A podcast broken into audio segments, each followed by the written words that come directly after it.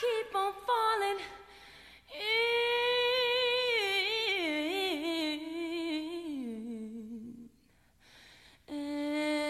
Today's episode is a cautionary tale of the millions and billions of bitches out here in the world. One gentleman decided that he was gonna waste Stephanie Toussaint's time. To his surprise, he got the right one. This story is called Falling for a Fuckboy. It's gonna be extra petty because not only am I dedicating it to a specific fuckboy living here in the DMV, but I'm also reading receipts.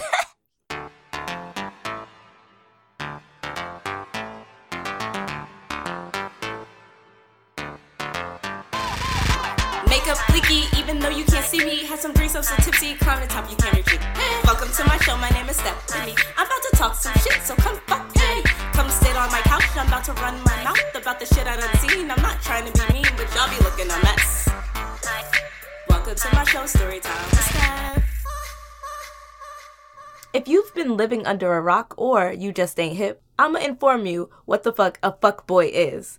The definition of a fuckboy is a weak ass dude that ain't shit. A guy that plays with girls' feelings and says whatever he thinks she wants to hear to get whatever the fuck he wants. Fuckboys are the ultimate con artists because they out here selling dreams and we out here buying them. Believing shit that ain't never gonna happen. So, in preparation for this episode, I had to read through our whole text thread. All the good, the bad, the lies. It was just, it was exhausting for real, for real. Ugh, here he go. Selling another dream, a motherfucking lie, another bullshit ass whatever. This is the problem I have with fuckboys because you guys have so many great ass memories and you want to remember this motherfucker as a great guy. But like, he done had you fucked up all the way at the end that you can't even give him no type of props. You can't even appreciate and be like, yo, I respect you for this and that and this. Like, nah, like, dead all your shit. You are canceled. Bye. This story is brought to you by Tinder because that's where it all began. Okay, so boom. I'm on Tinder. I'm swiping left and right, and there's a lot of motherfuckers on there. You know, I'm swiping left and right on men and women. Hey, ladies, it might be your season. I'm trying to decide who my next bae gonna be, right? So then I come across this brother. What we gonna call him? We just gonna call him New York. You know, New York City niggas, like, we be loving them. I love them. Anybody from New Jersey and New York, I'm just like, okay, by default, you a real ass nigga because you ain't sugarcoating nothing over there. You know, living and growing up in Jersey and in New York, you see some real shit. So I would give his real name, but no.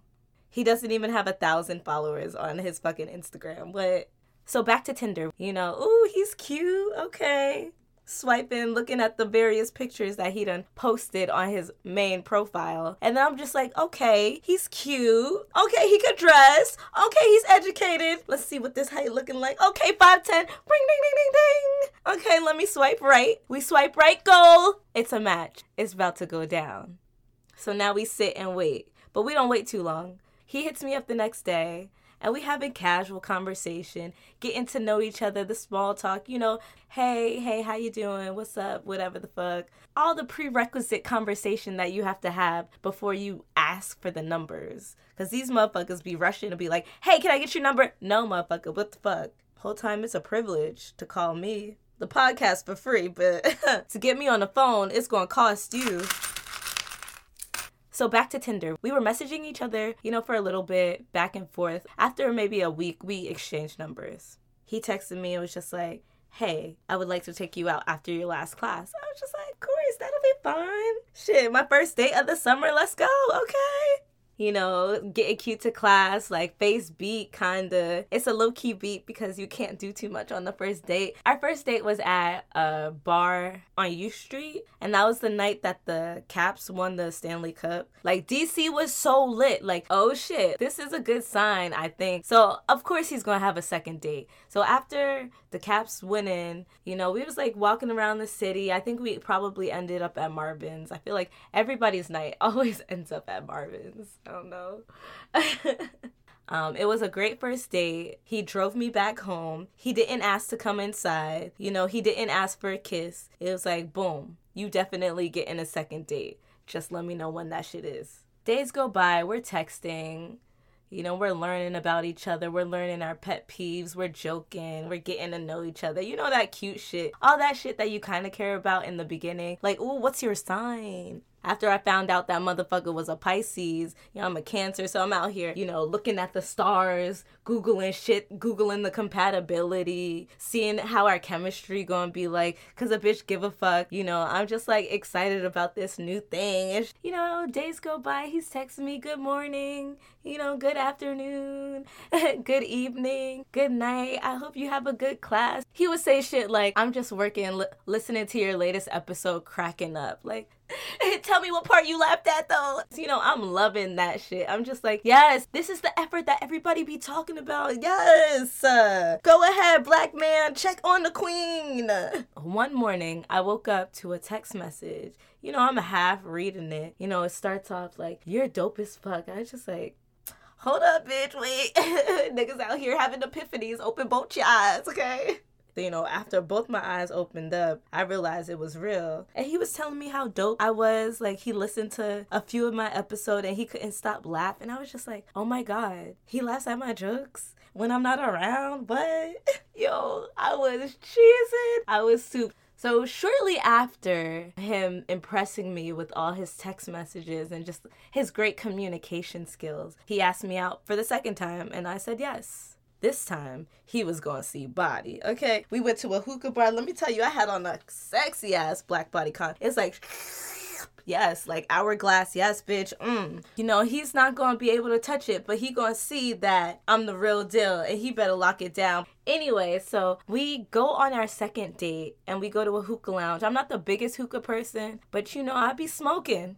Then we learned we had mad other shit in common. We're both picky eaters. We're both ambitious. We both low key can rap. We're both working on podcasts. Like we both be out here in the studio and shit. Like and what? We both think I'm funny as fuck. Come on. If that wasn't match made in heaven, I don't know what is. We got into a heated discussion two weeks before my birthday because that motherfucker couldn't handle my mouth. You know, maybe my tone was a little off, but I mean, shit, my bad. And I was just like, you know what? This ain't it. I'm good. So then things ended. Anytime they come up with you with some bullshit, be like, freezer, okay, and let that motherfucker chill. A week goes by and I'm halfway over him. I'm just like, you know, I'm making money moves. I'm back on Tinder, swiping left and right, and you know, more focus on girls because these niggas ain't shit. So then here he come on my phone talking about, I know you don't fuck with me, but you know, I just wanted to let you know that your last episode was popping, blah, blah, blah, blah, blah. Gassing me. Shit. A bitch thought she was in Jersey real quick. I had time when he texted me. So then we went back and forth. We out here sending each other essays, four page letters, talking about our feelings. I don't believe in second chances though. That's how I live my life. Like, why did you have me fucked up in the first place?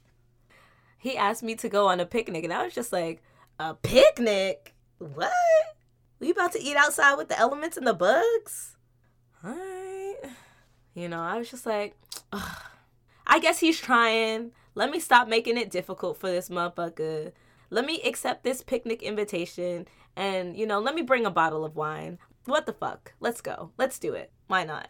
So here I go, prepared to go on a picnic. Romper ready, hair pulled up. I let's see what's up. So then I get in the car. It's a little small talk. You know, it's still a little awkward because, you know, our last conversation wasn't all that great. But I'm here for the ride. And then he was just like, Yeah, I'm gonna take you to Gravelly Point Park. I was low key getting excited, but he didn't see that shit. Very like, okay, cool. Pull up to the parking lot or whatever. The dirt parks in the dirt. Here he go with kava, a blanket, wine. I was just like, Okay, go ahead, black man. You better go ahead. Yes. Uh, win me back. so then we find a cute little quiet spot. To your left was the water, the beautiful scenic waters, and the people, you know, kayaking and whatever the fuck in the water. you see the kids in the far distance playing with their frisbee, playing with their dogs, and then when you look up, you see planes flying away. Like the shit was beautiful. Deadass at the time, that was the most romantic date that I had experienced. I was just like, what? Like he really pulling out all the stops. Like he wanna be with me. okay. So then we start talking. So then I lead off with, nigga, why the fuck you had me fucked up? We really sat there from 7:30 p.m. to 2 o'clock a.m. hashing shit out. admiring the view, talking shit, people watching, communicating, understanding, vibing. Like, that's beautiful. I never talked to no man for that long. Like, after like two hours, they stopped making sense. like, what? What are you saying, man? so, I gave that nigga a second chance. He was around all through July. So the next few weeks go by, like we're talking every single day, a few times a day, checking up on each other, making sure the other person's cool. Like he's low key my man, I'm low key his girl. He ain't got time for another bitch because he's mine, right? So then, midway into August, you know, things slow up. He's like, yo, I need to start focusing on these GREs, these grad school apps. I got to dedicate more time to studying, and I can't dedicate as much time to you. And, you know, and he's number crunching, figuring out what the fuck, how much it's going to cost. He sent me a text. He was just like, yo, I just realized that it's going to cost me about 2000 to apply to these schools. And I was just like, okay, that's like two months of rent. No biggie. that probably pissed him the fuck off. It's just like, what? Like, what you want me to do? Like, if you have a job, then your bill's gonna get paid. Like, what? The money's gonna come. Like, in two weeks, you'll be able to afford that. Like, the fuck? What? Relax. But that's probably the moment that he realized that he couldn't afford me. Because guys always act up when they realize they money about to start looking funny. Start treating you any kind of way like you a regular bitch, not paying for Ubers and shit because they gotta cut costs. You know, but it's cool like no worries. Like, I'm here for you if you need me. Like, I'm in school too, so I understand you know, I'm definitely supportive of his dream and his vision. Like, yes, black man, you go ahead, get that next degree. Fuck the system up. Fuck up these commas. Yes, you know? But I'm just like, okay, he probably is gonna need me to fall back. So I fell back. I wasn't responding as consistently. He was getting maybe less than three texts in a day because he don't got time because he's studying. You know, he's busy eventually he goes out for a trip or whatever. She doesn't say a damn thing to me. Doesn't say goodbye. Doesn't say whatever the fuck. And then he comes back and he's just like, hey, what's up? I was just like, hey, how are you? What's poppin'? You know, trying to act like I wasn't upset that he smooth went to a whole nother ass country, didn't hit me up, and then came back and acted like nothing happened. I mean, that's some fuck shit right there, but okay. Like he said some wild shit, and I was just like, um, my Nick, that's not how it works. I need to find it. I need to find the text now. I'm getting weird and funny vibes from you, so hit me when those vibes are gone. I'm sorry, nigga, what? You feeling a type of way, you want me to hit you up when you done feeling your type of way. That's that fuck shit. Like, what? So I was like, drop a pin. Like, we met on some G shit. I pulled up to his location and I was just like, yo, like, what the fuck? We got a problem? If we go and like figure this out, then we go and figure this out. If not, this is gonna be the last time you see me. You can't keep talking to me like this. You say you don't have time, but you want me to make time for you? Like a bitch ain't getting a whole Juris Doctor. Like the fuck? You ain't about to have me fucked up. My expectation for guys are so low, so when someone you know, checks all the boxes and does everything that you expect. When you see somebody putting forth the effort that everybody talks about, the one is supposed to put forth, you're like, oh, this could be it. This could be my love story. This gonna be the story that you gonna tell your kids and kids and the kids' kids, right? Whole time you sitting here ignoring all the red flags and all this bullshit that he's saying and doing to your face because you think this about to be it. This is why we keep falling because we out here believing these dreams because these niggas be out here selling these dreams. Real estate ass motherfuckers, okay? Shit. We don't want it. Stop selling it. This episode's Gangsta Spice quote is Focus on your goals, sweetheart. These men only want to waste your damn time. Y'all know I really was sitting on this episode. I really did not want to talk about this man. I didn't want to give him no shine. But then I was just like, wait, this is for women all across the world. This is for all the millions and billions of bitches out here who have to confront guys like him. Every bitch has encountered at least one fuckboy in their life. They'd be lucky if it was just one. We never get that lucky. One in every two dudes is a fuckboy, 50% chance of dealing with a fuckboy. And if he don't have a sister, shit, that motherfucker ain't shit. Thank you for tuning in to another episode of Storytime with Steph.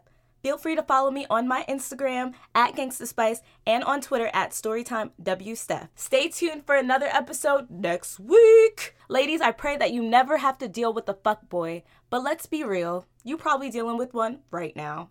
Happy Valentine's Day!